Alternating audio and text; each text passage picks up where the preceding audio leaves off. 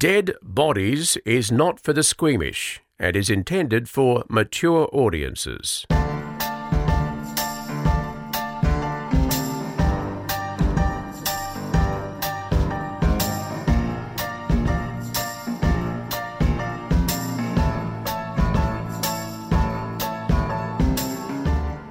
It's my cup of tea. That's me. ding, ding, ding. One, two, three, four, five, six, Because seven, eight, you're- nine, ten. I always count like Sesame Street. One, two, three, four, 5, 6, 7, 8, 9, 10, 11, 12. five, six, seven, eight, nine, One, ten, two, eleven, three, twelve.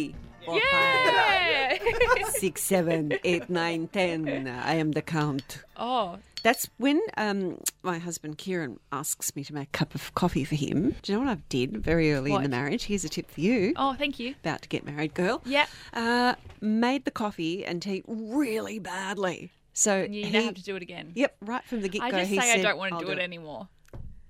Okay, well, there's that. There's honesty. Like I used to scratch Nicholas's back and like the back of his head all the time, and now I just say I don't want to do that anymore. I got up and went with Kieran to golf. I caddied for him. What? I know. On I used one to go to. Nicholas's basketball games too, and now I say Yeah. I don't want to do that anymore. Yeah, good. We're back! We're so empowered. Yay! Look at us. We better start by explaining where we have been. We've been a bit shit.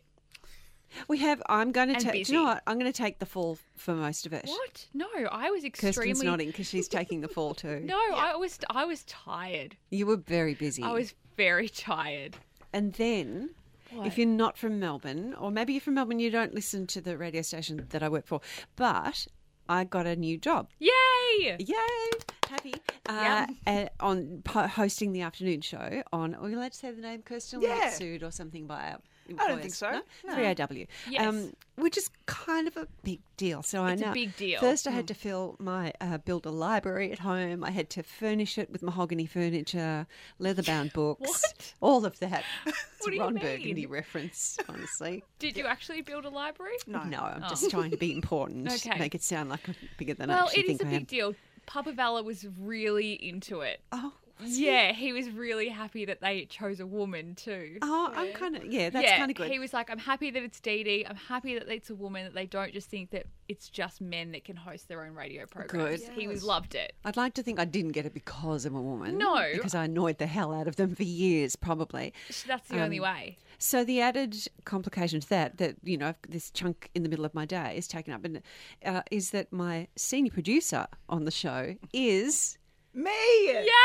It's the best team ever. So we've been going at it like a bull at a gate, and all our energy and time has gone into that. So when you were ready to come back after covering bushfires, and what was that like? Oh, so well, first I went to New Zealand. Have we spoken about New Zealand? No, I didn't even know that happened. Yeah, so the first I went to New Zealand for the um, volcanic eruption. There was tourists walking on White Island. It erupted. Oh, I'm so touched by how beautiful people like New Zealanders are. Mm. They're so lovely. Are they? Uh, yeah, and we have so many listeners from New Zealand, and I, oh, I hadn't been there since I was like five. Yeah. So they're just so beautiful, and New Zealand, the air just it feels better. Yep. It does. I agree. Yeah. It does. Have you been to New Zealand? No, I haven't. Oh, gotta I go. should. Yeah, you do. It's gorgeous. you have never been. No, but I've, I've people who go there always speak so glowingly of it. Beautiful. Mm. So obviously there for a tragedy, but it was a beautiful place. And then I came back and then I went to bushfires. So mm. that was really Oh, do you know what? People said to me, "Oh, is it just awful?" Hmm. And I said, "Yeah, it is, but the resilience of Australians is so incredible and I felt so patriotic." And I haven't I feel like Aussies don't feel patriotic as much as other countries Maybe. do. Yeah, we don't necessarily. Yeah, Yeah. uh, but I- just the way people were just like, no, she'll be right. And I and I was saying to one guy who owned the general store in Swifts Creek, and I said, you know, are you worried like that? The hills behind you are literally going to be on fire. And he's like, no, it's just still going to keep the shop open. We're going to sell bread and milk. And, you know, he was talking to the other general store up the road Mm. and they were swapping bread and milk to make sure that his customers had everything they need and they were just going to work it out later. Yeah. And just so beautiful and just, I don't know. I love it. I love that helping Yeah. thing. There was a montage of it was uh, there was a thing on about one of the bushfire relief games. There's all sorts of different games happening. Yes. Um, and so there's a montage of stuff that happened, but the the shot that got me and made Mm. me actually start to cry was a guy, just an ordinary guy that you would see on any street. Folding clothes Yeah. and sorting them into piles. Obviously, you know these are for small children. These are. It was just so sweet to see people helping out with stuff like that. And the incredible amount of generosity shown to our country globally yeah, has been incredible. amazing. Amazing. Right. Well, we made you wait. We do apologise. It's mostly my fault and a bit of um, Chanel's fault and a bit Yeah. of Kirsten's fault. So we're back into it. We're Should we here. just get into a story? Who wants to go first? Well, mine's not really a story. What? You've Yeah. Had, how many? we- You've had like had eight. so weeks. long. It's not really a story, Kirsten, but can you deal with her? sorry. So you know how obviously we're going really crazy on coronavirus at the moment. Yes. Yeah, it, we've lost it. Everyone's lot like there's ships out at sea that have to stay there. We're clearing evacuation centres. There's just people wearing masks, people putting bottles over their heads. Putting what on their heads? People are putting, you know, those massive oil containers, like Yes. the clear. You buy like five liters of sunflower Oh, oil. yeah. They're cutting the bottoms off them and putting them over their heads. I hadn't seen that. Yeah, They or like are- a water cooler. And Yes. it's like that huge Yeah. tank of water. They're cutting the bottom out, shoving it over their heads. That's mental. Yeah, because everyone first everyone was like, "Oh, we'll just go get a surgical mask. That will fix everything." And then all these really smart people came out and said, "That ain't doing shit. No, it's doing It's nothing." about the particles." So anyway, everyone's lost it over coronavirus. Yes. So I'm going to do a recap of the worst viruses that have killed everyone in the world. Oh, that's good. I that's like good. it. You don't mind if I sip my Yes, tea throughout? please do. Just my voice might come out differently, like it did just a moment ago. So, bleh. uh, in the world of infectious diseases, I've worked out, or I've discovered, that a pandemic is the worst case scenario. Pandemic means it's jumped borders. Sorry. What's happening? Cup of tea you thing. can't cough during the coronavirus story while we're in a small studio. I was trying to sip really Concerning. quietly. Um, uh, what is the difference now between a pandemic and an epidemic? Well, that is an Dr. excellent Vella? question. I don't know. Uh, they start as epidemics. Oh no, so these diseases start as epidemics. Once they cross borders and go into other countries, then they're a pandemic. Gotcha. Right. Yeah. So I think everyone in the media has been wrong because we've been saying epidemic, and actually it's a pandemic. Yeah. Hmm. So uh, we've had heaps, obviously, over the last 10,000 years, including malaria, tuberculosis, leprosy. The flu mm. is one, and smallpox. The first recorded pandemic was in 430 BC in Athens. Take that, Nico. What did that? It's not his fault. Well, What did they all they have? invented everything. They also invented the first pandemic. Olivitis. No. So uh, the disease happened during- I- Spenacopitatis. I can't say this word. The Peloponnesian War. Is that right? I don't know. Oh, I just said it confidently. Bothers the me when I can't War. correct you on things. After the disease passed through Libya, Ethiopia, and Egypt, it crossed the uh, uh, into the where the Spartans were, killed a lot of Spartans. Two thirds of their population died. The symptoms included fever, thirst, blood throat. Oh, what's that? I don't know, red skin and lesions. That just sounds like a normal day for me. Like Blood you throat. feel- It's not a normal day Apart for you. from What? blood throat. They but if you believe- just hot and dry throat and Well, they believe it was typhoid fever. oh, It weakened the Athenians significantly and was a major factor in their defeat by the Spartans. oh, mm. oh, so they were all weakened by the virus, and that's why Yes. the Spartans could get them. Oh, okay. yes. that's not a fair there's, fight. there was a lot of diseases that killed people in the world on this list. So I need to shorten it because we're not going to go through all of them, are we? Some of them, though. So- okay. Oh, mind. you're into it. Yeah. Okay. So then there was the An- Antonine plague, which was possibly an early appearance of smallpox. I wonder what's then a difference of a plague as opposed to a Do you want me to pandemic and a. Oh, this could take a long time. Everyone can Google up. it at home. So it started with the Huns, uh, who infected the Germans. They passed it to the Romans, and they just spread it throughout the whole Roman Empire. Symptoms included, I love the symptoms fever, sore throat, diarrhea, and if the patient lived long enough, pus-filled sores. Oh, that's bad. Oh. Once diarrhea is involved, that's when it gets really serious. Because you know, there's all those people stuck on the ship that all in their I had cabins. and- diarrhea last week. It's so unpleasant. It's such a messy thing. We isn't share it? here. Yeah, and, we're back. and I'm sure It's people don't so- always wash their hands properly. I ate at an Asian restaurant. Don't no one think coronavirus anyway, and I, it just I could tell. What was it? Was it chili? I ate dumplings, but I could just tell that my guts were not good. straight away. Oh, about an hour later, and I was like, "Ooh!" Like you know when you do that, you didn't make that noise. yeah. And do you think was it like a chili cabbage toast Ah, diarrhea yeah, yeah. or ba- off food diarrhea? No, no, no. It was like a just MSG. My stomach wasn't loving it. I've been Right. really healthy gal lately, so I think it was just like, oh, not dealing with that. Shock Yeah. to the system. Yeah. Gotcha. And then I went home and Is I that Nico's t-shirt you're wearing? no, it's just a massive t-shirt that I like to wear on the roomy. weekend. It's good. Um, and then I had to text Nicholas and say, I told him what had happened. What? I'm shitting myself. Does Yeah, he I does he need him. know that? Oh, I'd like to tell. Like we're very open about these things, so Yeah, I've texted him and said, I've had an issue. Like hmm. I'm just letting you know, I'm at home. Shit has gone not great. You didn't shit your pants. No. Oh, thank God. Nicholas has messaged me once when he. One time, I was on my way home, and Nicholas rings me in a panic. He's like, "Where are you?" And I was like, "Oh, I'm like in our street." He was like, "Don't come in." and I was like. Why? And he's like, Oh, I had a really bad stomach and just I didn't make it and I don't want you to see it and I'm cleaning it. I'm just oh, it's bad. And I was like, Don't. Okay, I'll just I'll go to shops. And Yeah, that's poor bad. love, like he he was he made it to the bathroom, just not all the way. Oh. Anyway.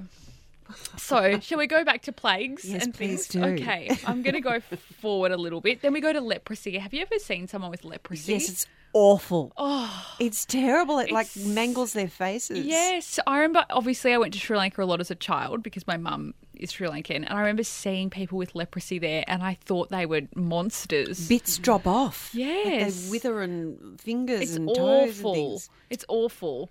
Um, so that was in the 11th century. It grew into a pandemic in Europe, killed lots of people because a lot of people couldn't afford the antibiotics to get it to fight it. Not back then. Did they even No. have antibiotics? I don't think there was a Well, I think there was. Why didn't they go to the no, chemist? There Chemist was warehouse, yeah. there They was deserved to die. antibiotics, but they just couldn't get them. But people believed that it was a punishment from God that ran mm. in certain families. Mm. Sure.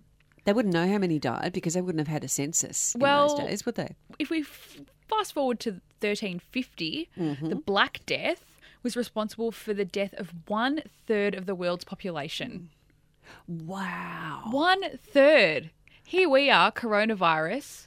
So just think of all those dead bodies. Yeah, Yeah. one third of the entire world's population. And the bodies would all be infectious, Yep. wouldn't they? That was the second appearance of the bubonic plague.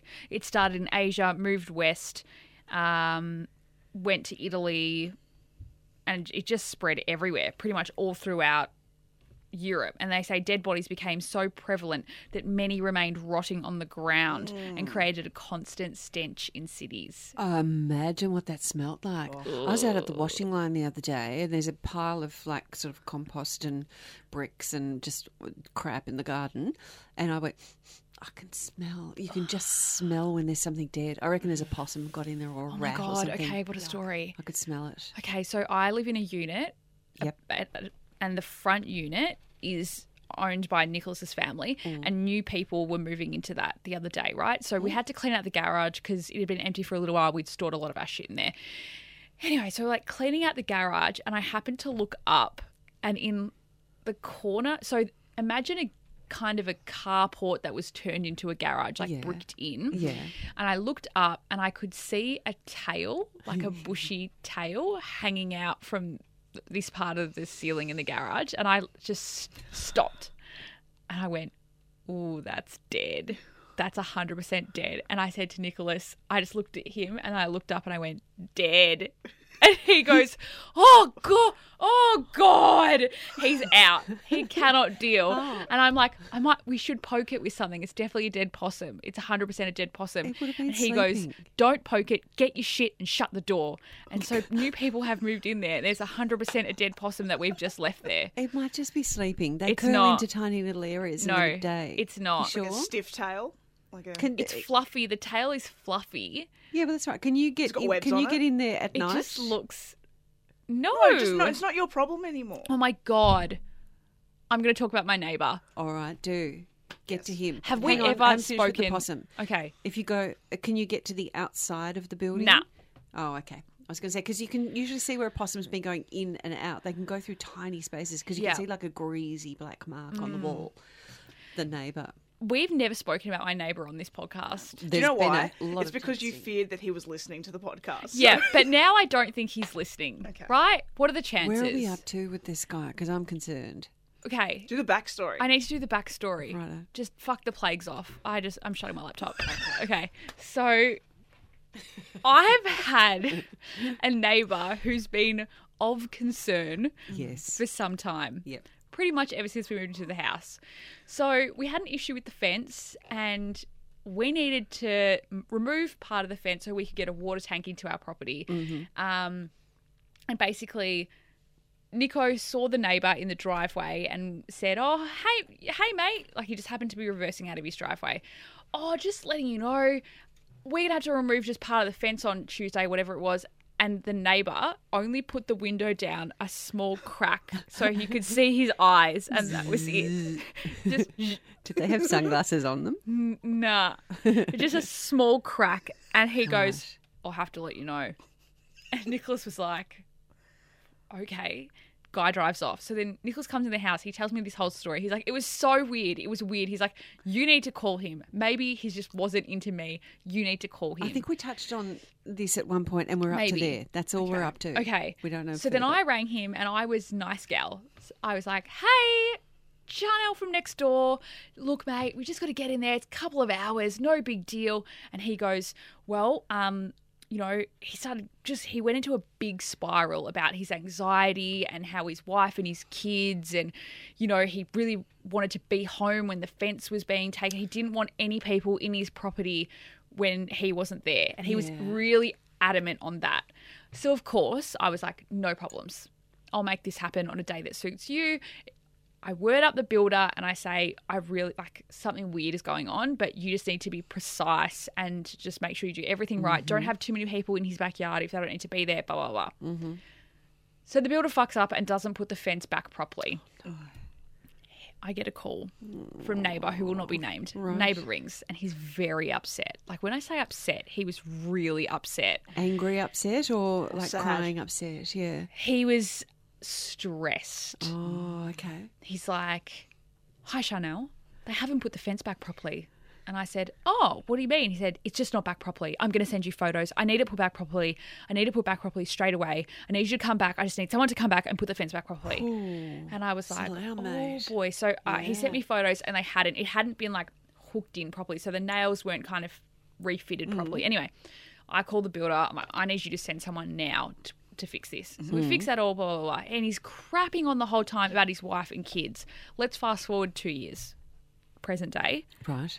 I've never seen a wife and kids in that house. This is the concerning part. Have Yes. you looked for mounds in the back garden that might indicate a burial has Near the taken fence. place? Well, then the other issue is that sometimes we hear him chainsawing Yep.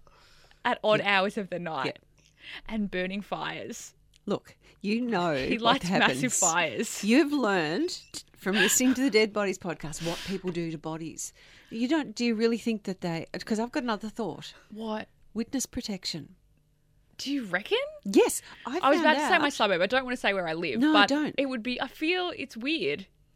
I well, had it's not that weird. It's not city or an underworld wife living opposite my house in the flats opposite my place, and I didn't know until she'd gone. And when she'd gone, I was told, well, that was the wife of one of the worst killers in Melbourne's history. What? Hitman's wife. Yep. And she's she's apparently got all this the secrets and all the information on everyone. She's been moved on now, but you don't know, and you just they're just a person.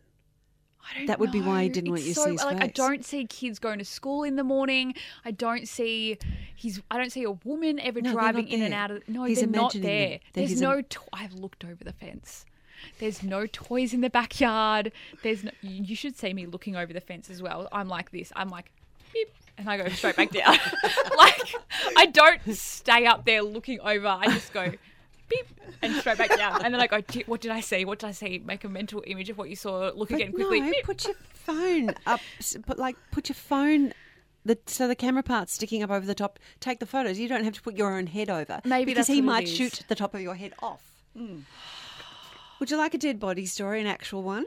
Yeah. I'm really disappointed in you that you haven't got to the bottom of it because there's definitely something going on in there. I know, and you should. when we were discussing people- it in our group chat, I was going to buy a drone. Like I was thinking, I was strongly considering buying a drone. you must be able to hire some kid. I'm sure kids can do that stuff and film it. Just the putting the window, just enough to see his eyes. It's a red flag. because it's he's a red flag. protection. He hasn't had the surgery yet. Anyway, there were lots of other plagues too, but basically. Do you want to do more plagues? Nah, I'm here for more death. No. nah. Chrissy Venn. Mine's quite long, so let's. Okay. We're trying to give added value in our first one back to apologise for being away from you. Um, also, by the way, when we do our feedbacks at the end of the episode, Yes. a, a letter arrived Okay. before I think it was before Christmas, addressed well, to me, Care of Dead Bodies podcast. And I, I'm going to open it. Did the people in this building have problems getting that to you? I don't know because it came to my house of business. Okay. It feels quite firm in there. Okay. All right. Uh, my story comes from Tasmania. Oh, I love Tassie. It's beautiful. In 1921, actually, I went to Tasmania at the beginning of last year, and so that was why I was inspired to find a Tassie story. Uh, so we're in the town of North Motton, which is near Ulverstone, which is up on the northern coast, the very top of Tassie, uh, near Devonport. And at that time, North Motton was known for its potatoes. There, have you- Potatoes. but thank you. That's the only word my mum says in a Sri Lankan accent. Your mum's so beautiful. She does just that word. Potatoes. Potato. I don't know why. It's just the only. She sounds very Australian all the other times, but that one word. Anyway, carry on. Uh, in this tiny little town, there was a state school, two churches, a public hall, a library, and a post office in the village. But the residents, if they wanted to do their shopping, they had to go to Ulverstone, which was up the road a bit, uh, to to buy stuff. So Chrissy Venn was a young girl. She was 13 years old. She was the daughter of George and Eva Venn. At about five o'clock in the afternoon on February the 20th, 1921, it was a Saturday. Do you know this? No, I just remembered something, but I'll tell you after. Okay. Chrissy left home. She lived on Allison Road in North Motton to walk to Ulverstone to go to the shops there. She was going to get some groceries for the weekend and she also had to go to the post office. So she had with her a basket, a cloth, and some coins. Now, Why a cloth? to, to cover the food, Oh, they used to right. sort of cover Sure. all the food they'd Yep. Mm-hmm. bought because no glad wrap in those days. Uh, the trip usually took around about two hours because she was walking. Uh, um, 10 kilometres, and she should have been home by 7 pm. But when she wasn't, her mum, Eva, got very worried and she went up and down the road several times to try and see if Chrissy was there. She couldn't see her. There was a guy called Charles Purton who was ploughing in a field with his brother, and he said later that he had seen Chrissy passing by on her way to the shops at around about five in the afternoon. Another fellow, don't know his actual name, he's just referred to as J, as in the letter J. J. Herps says, and he's crucial in this later, J. Herps heard a scream that afternoon, and so did his brother, but the screaming stopped, so they didn't go and try and find out where it came from. Oh, oh it's done now. Oh, that's over. Don't worry. The person dead or it's sort it's resolved. They did mention it to their father, though, so there was a witness to that. Now, the next day, the Sunday, a proper search was started and it went on for over a week. So the police and the locals, they went up and down the road that Chrissy would have walked on, but there was no trace of her. And then on March the 1st, which was 10 days after Chrissy went missing, mm-hmm. just reminding myself what time of year we are. Yeah, it's in summer. So it's hot weather. Uh, 10 days after she went missing, one of the searchers decided to look inside a three metre high hollow tree stump that was about 40 metres back from the road. And inside the tree stump was the mutilated body of a girl. There were white stockings on her legs and black shoes on her feet, and the soles of the shoes were facing upwards, so she'd obviously been Oh, dropped down. yeah. Um, a Dr. Frederick A. Ferris motored to North Motton. Motored? Must have been a novelty in those days to have a motor car. Uh, he was there by 1.15 on that Sunday. Sergeant Tompkinson and Mr. G.P. Taylor were with him and they used ropes to pull the body out. So when they did, they saw that it was a girl aged between 11 and 15. The face was swollen, livid, and blood-stained. There were maggots about the mouth and eyes. A piece of wire was tied tightly about the neck. It hmm. appeared that she'd been dead for several days. So they took the body to the Seaview Hotel at Ulverstone, and Dr. Ferris did a post-mortem at 3.45 that afternoon. And he made a note of the fact that the girl was wearing white petticoats with a piece of white tape and a green ribbon around the waist. Just makes me sad hearing those sort of details because it's just a sweet little girl, isn't it? Petticoat. And, Hmm. Yeah. There was a gold chain bangle on her right wrist, so obviously it wasn't someone robbing her. Yeah. Uh, a gold wedding ring on the ring finger of the right hand. She's only 13, so. Okay. Uh, the doctor described, and I don't imagine they would do this these days, she described her as particularly well developed. So She, yucky. as though somehow, oh, yeah, she's voluptuous. Look, she must be driving the men Mm. in the town mad. She weighed about eight stone, 50 kilos in modern money, and was five foot four. Her dress was dirty and blood-stained around the neck on the Mm. right side, and so was the right sleeve, and the right back of the dress was torn. Under the left stocking, near the knee, there were two pieces of calico. Now, I don't know what these would have been. There were two pieces of calico showing blood stains. Do you know what I wondered? Because I, she wouldn't have gone and got a box of tampons if she had a period, and she would have had Oh, periods yeah, at that age. Do you think it would have been? yeah. They used to use fabric and then wash it, didn't yeah, they? absolutely. I did wonder if it was that. It's possibly related yeah. to what happened My to mum used to do that. Yeah. I remember her, she's told me that. they would have like little towel things and wash them and hang them on the Yeah. line. Yeah. Um, stuck to the larger piece of calico were several long strands of brown hair, which were the same as the girl's. There was a piece of hay band wire tightly around her neck and twisted at the back. So the doctor thought that perhaps that piece of wire around the neck had been used to lower her into the stump. The right eyelid was especially swollen, and the blood had settled on the right side of the head, neck, chest, and abdomen, which suggests that when she was dead, she was left lying on her right side. Hmm. So it does sound like she was left lying somewhere and then lowered maybe into the stump a bit later. Right. Uh, there was a graze on the bridge of her nose, marks like scratches on the right breast, the ribs down the right side of the abdomen. Again, that would fit with her being Yeah, lowered in. shoved down Yeah. there even. uh, the right knee, the left shoulder, and the left armpit, left breast, and left hip hip were bruised. So maybe she'd fallen that way. They said that the girl had been violated and most brutally maltreated, and it was. violated, raped. I'll get to that in two seconds. Oh yeah, sorry. Uh, they said it was clear she'd struggled desperately with her attacker. Good girl. She fought for life.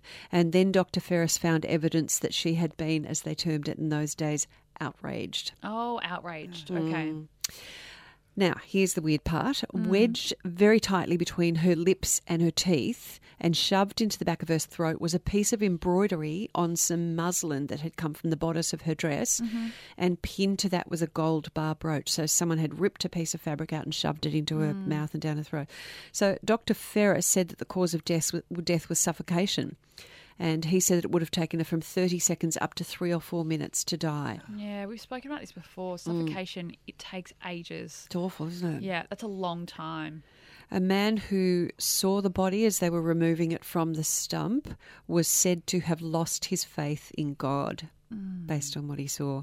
So, in the scrub near where that was found, police found a blood-stained stick and some short hair. Now, working in the area on the day that Chrissy had gone missing was a man named George William King. He was 36 years old, a pig farmer. He'd been a miner before and was a former policeman. Okay. He was very tall, six foot four, quite thin, and described as being of dark complexion just from being out in the sun and working outside all day. He lived on the road that Chrissy walked along. And he would occasionally speak to Chrissy, but everyone in the area knew that she didn't like him. And he had helped with the search when she was missing. And someone had noticed during that search that he had scratches on his hands, and he said he got those while they were searching. He admitted that he was in the area of the murder on that afternoon, but he said he came home at four o'clock on the Saturday afternoon. He saw Charles Purton pass, and Charles, I think, also saw Chrissy on the road. Uh, then he went out and he saw someone called Kennedy drive up, followed by Miss Purton, and Kennedy was speaking to her. But what this guy King claims that he saw, he says he saw those two people talking. Both of them said they never spoke on that afternoon. The closest they came was a few hundred metres Right. apart. Uh, this bloke King also claimed that he had brought his pig home at 4 pm, but his pig was seen elsewhere at a trough at 5 pm. So the police interviewed him, but they let him go. And King then went straight to this other fellow who's one of the witnesses, Kennedy, and said to him, I'll put it into my language. He said to this Kennedy guy, I was working in your potato patch that day, and I would thank you very much to remember that I was there and to tell the police that I was there. And um, the Kennedy guy said, Well, no, I don't have any recollection of you being there. Um, he claimed that the scratches, because he has scratches on his face as well as his hands, he said that those had been caused by his wife, that they were skylarking, so they had a little girl, and that they were both competing to see who would be the first to get a kiss from their little girl, and that somehow his wife had scratched him on the face. Um, and as I said, the scratches on his hand he said he got when he was searching for Chrissy. They, though, those scratches had been seen by a man named John Herps on the Sunday, the day after Chrissy went missing, Okay. before King got involved in the search. So Liar. Yes, exactly. Liar. He was examined later by a doctor who also noted that scratch on his upper lip, and the medical evidence proved that the scratches on his hand were caused by human fingers. Now, King was the only man who lived in the area whose whereabouts could not be accounted for at the time of Chrissy's death. Uh, and there was another person had come to his house, a grocer named Mr. Fogg. Again, it's like a made up name. It's isn't it? Cluedo. Yep. It is. Yeah. It is like Mr. Cluedo. Fogg. Yeah. Mr. Plum. Mr. Fogg had called around at four. And he said that uh, King wasn't home at that time. Now, here I just want to mention something a bit special for me. A detective, Frederick T. Harmon. Now, Harmon is my mother's maiden name, and I went with mum and dad to Tasmania years and years ago, and you could go and visit the early settlers' graves. And I can remember standing with mum, and there were all these graves of the Harmon family. Oh. And mum said, Oh, Harmon, that's my maiden name. Goodness me, what a coincidence. And we all went home. So, anyway, years later, I'm doing the family history on that ancestry.com, and I realised that this Harmon family in Tasmania, the early settlers of Tassie, are actually Related to relatives. you. Yeah. Wow. So, this Frederick T. Would be Harmon, related to you. the detective, would be a great, great, great, great uncle of some sort. So, uh, That's cool. I know. Isn't it cool? I Yeah. love that. Detective Harmon interviewed King. King admitted that he knew Chrissy then. He said that she often used to pass his way on the way to North Motton two or three times a week. He said that she'd visited his house two months earlier on business. Because most 13 year old girls are conducting business Sure. in small Yeah. towns in the 1920s. Um, he admitted to speaking to her once on the road when she was carrying a big load of stuff, but he said he didn't offer to help her because she was often standoffish. What's your reading at this point of the relationship between these two? Like, it's hard to know exactly. Is he lying about all of it? I don't know, but it's definitely like sounding he's- like dirty old pedo got a thing for the well-developed Yeah. And I reckon he's just making it all up. It does. It just sounds like he's a bit interested in her. Yeah. Oh, totally. Uh, he was told that people in the town had said that, or the people in the town, Chrissy had said to them that she was afraid of him, and that she would actually hide in the bushes to avoid him. Uh, but he said that he'd never known her to jump out of the way when he came past. But that's what people in the town said. Um, he said that he understood Chrissy weighed over eight stone and that she was, here comes another creepy pedo comment, had a, she was a girl with the development of a woman. So It's so yuck. fucking Cringe. creepy. It's so yucky. It's so Why are men so yucky like that sometimes? Sorry, ma- They've male learned- listeners. Sorry. Yeah, no, not all men. These are Not ni- all men. That's a 1920s man, and I think they've learned a lot since then, haven't they? Uh, so Detective Harmon asked King if he ever took fits or if he ever, you know, did things but and didn't recall them later. You know, did he have blackouts? And he said no. And he also said, "I would not do a tragedy like this." And he said, "If every person told the truth, I would not be afraid." He also added that if wrong evidence was given, he would do his block. On the following day, he was arrested on a charge of the willful murder of Chrissy Venn. So, the court case began. I thought you would love this, being a court reporter. Yes. The court case began with a warning to all the women in the court. The coroner announced that the medical evidence would be heard in detail. I'm so here for it.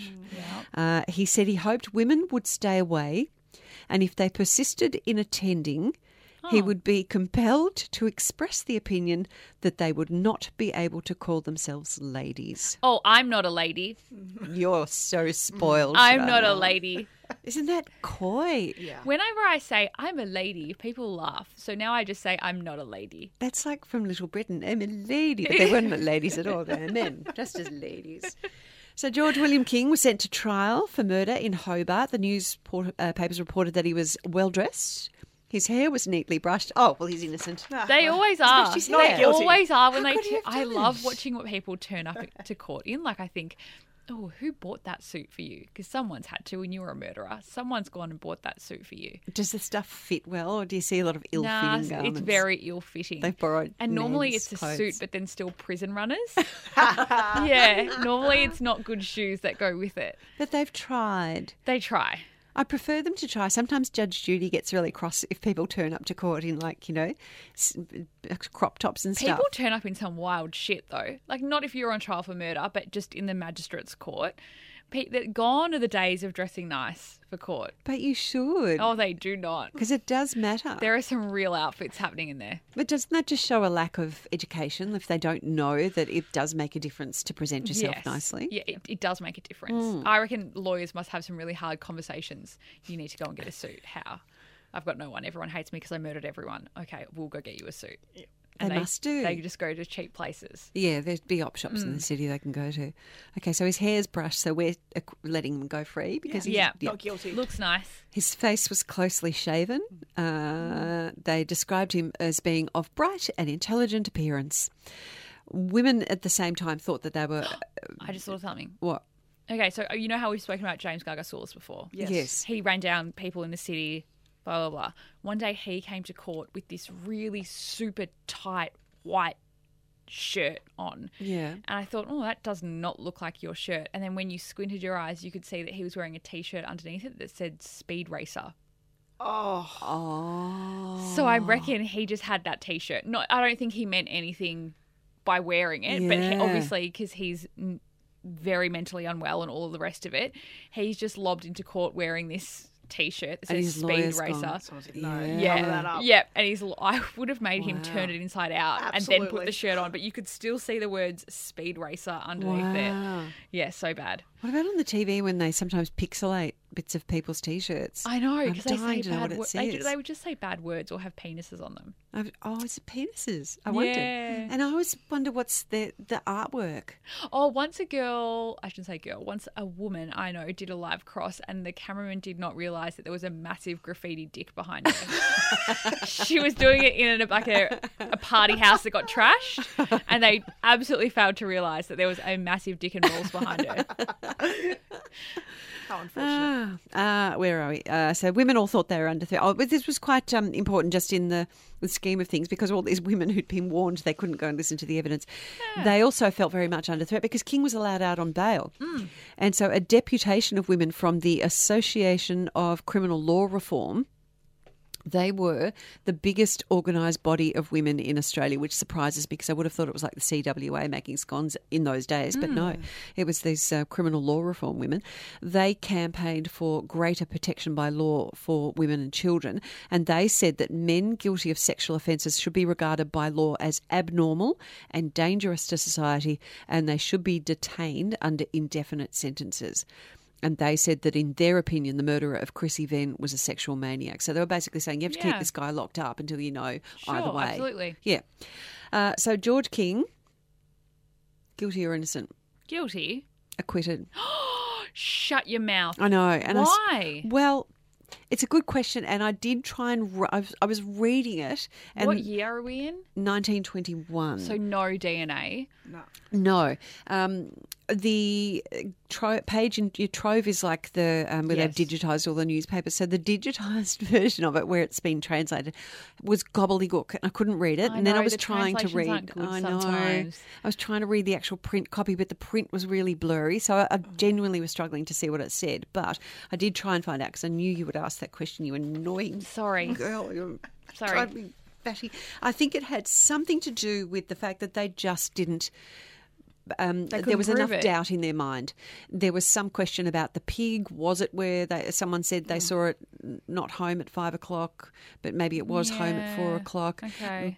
It was possible that scratches on him had come from the baby and from during the search. There was enough doubt there that they thought he could. So have been easy to get away truth. with murder back in that in Yeah, those without days. DNA. How easy would it have been to convict him? Just go straight to the, the, her fingernails. Yeah, And you'd find DNA. And they Yeah. didn't. Like they obviously didn't take the little scrapings, and how could that? Yeah, I know. If things were different, and you've got to keep your mind. You know, like uh, you know, I'm calling him a pedo, and that's terrible. I probably shouldn't do that, and even though he's dead, but his family's still alive. Sorry to everyone called King, um, but um, there is the possibility he didn't do it. Yeah. It could have been. There were other people in the area. There were two guys working in the field. What about the ones who heard her scream and didn't go and see what was going on? I mean, that's just as bad. If you hear someone screaming, you don't go and mm. help them, or at least call the police and say, "Hey, go you better check that out." Mm. That's as bad. So it is possible he didn't do it. True.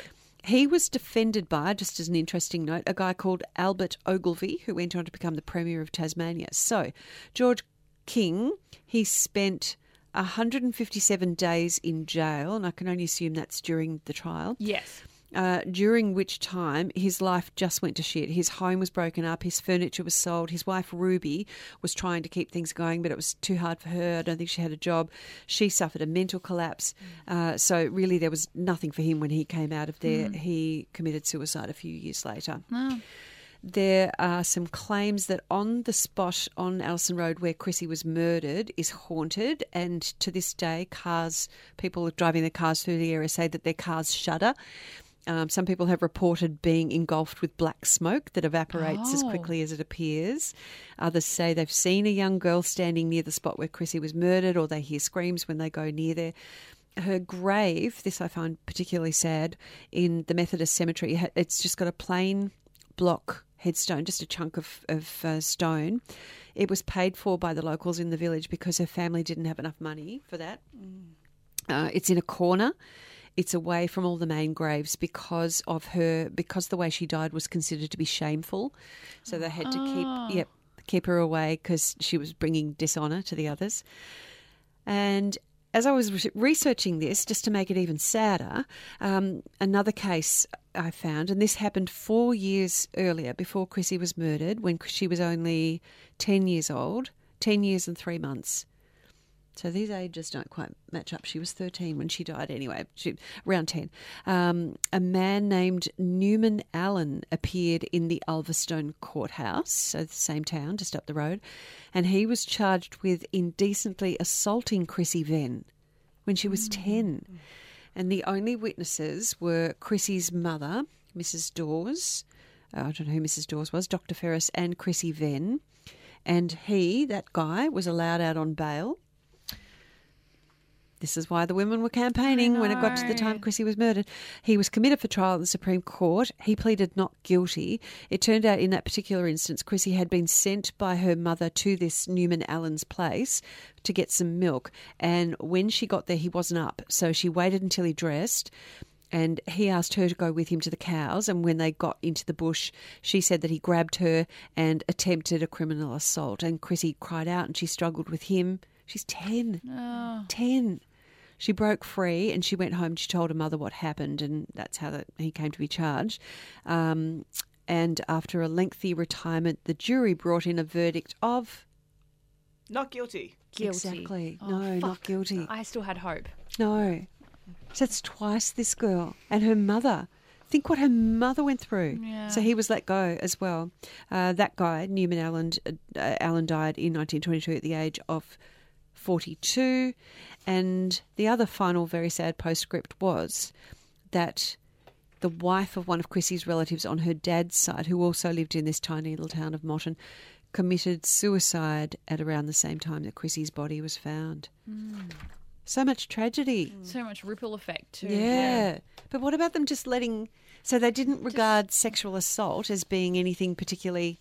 Oh, he's, you know, she had a womanly figure. He didn't kill her. No. Until he did. N- Evil little minx tempted him into doing that to her. Oh, horrible. Sad, isn't it? It's yucko. What's in your letter? Oh yeah. I'll, s- do you want me to open it? Yeah. Do you want to? Op- it's addressed to me. You open Or do open you want to do a feedback first? No, I I've want you to open the rabbiting on. letter. All right. So this letter arrived before Christmas, and it's addressed here. Okay, from I see the name of somebody called Jackie on the back. Okay. I won't read all her private details out. It's in here. Oh, oh, it's a Merry Christmas card. Oh, oh that's so lovely, dear Dee Dee and Chanel, and I'll put Kirsten in there too. Thanks. Have a great Christmas. Did thanks? Did you? Yes, I did. Good, Yep, Kirsten. yep, great, good. Chrissy. Yep. Oh, oh, I've had. Oh, Jackie, I've had a v- pretty shitty year being treated for lung cancer. Oh. oh. You guys have been a godsend for me. You make me laugh, and I love the way that you get off track. Which we do. The whole podcast is off the track. It isn't is. Um, she says, and talk about personal issues. May 2020 be fantastic for us all. And that's from Jackie. It's a beautiful card with a uh, rose in the corner. Oh, can we just give all our love to Jackie? Yeah, so much love, so many positive thoughts for you. Let's give all the nice things to Jackie. Jackie, do you want to go off track? Okay. I forgot a story from earlier. While I was in the bushfires one night, I was very tired. I was exhausted, been working all day, schlep into the motel we were staying in. I, want, I need to know what this motel's like. Is it like, Um, the carpet was blue got it? and Say no the, more. Artwork? Paintings? uh, I think it was a shell. Oh, A how shell. very modern. Yeah, and because uh, this isn't the story, but it's a side note, because so many hotels and motels were booking up with media and fireys and everything like that. The only room they had left, I had a double bed and a single bed. Yeah, I stayed there for a couple of nights. I alternated between the beds. Just Yeah, to I would do see. that. Yeah, Um, but one night, anyway, I was so tired. I just get into bed. I had a shower, jump into bed, pulled the little doona up to my chin. I was so happy. Sex Oh, What? sex. What? Not with me. I was on my own, but the people next Oh, door were loving it. What did it sound like? Was it banging or noise? I like could sound? hear him. Oh. So I could hear What was banging. he doing? No, do it. It was do it. he was doing a he was talking, but I couldn't hear what he- he was oh, saying. I couldn't hear what he was saying. Yeah, baby. But then she, and then he was going. he was grunting, and she was very over the top, right? And so I was laying there, and I was thinking, oh well, fucking.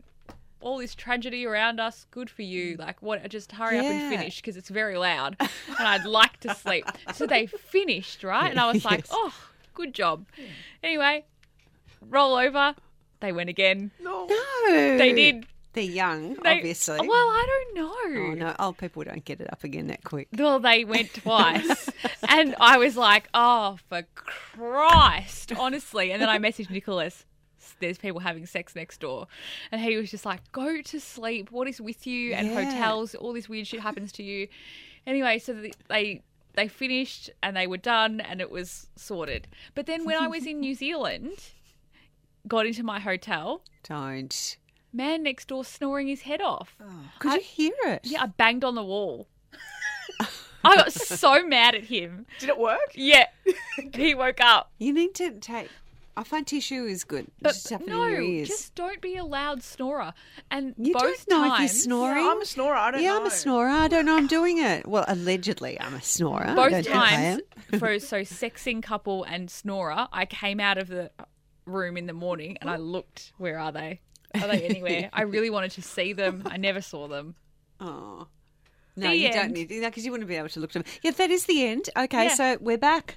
There you are. More to, still to come. We're Yep. just going to churn them out. We are. We're back in town, 2020. Here we come. And If Yay. you've seen a dead body, as always, we love to hear from you. Deadbodiespodcast at gmail.com. Or just email us anything you like, any little personal. Please do. Let us know what you're doing. Please do. Lots of love to Jackie. This whole episode dedicated to Jackie Get Well. Dead Bodies is created by D.D. Dunleavy and Chanel Vella and produced by Kirsten Lim Howe. Contact us at deadbodiespodcast at gmail.com.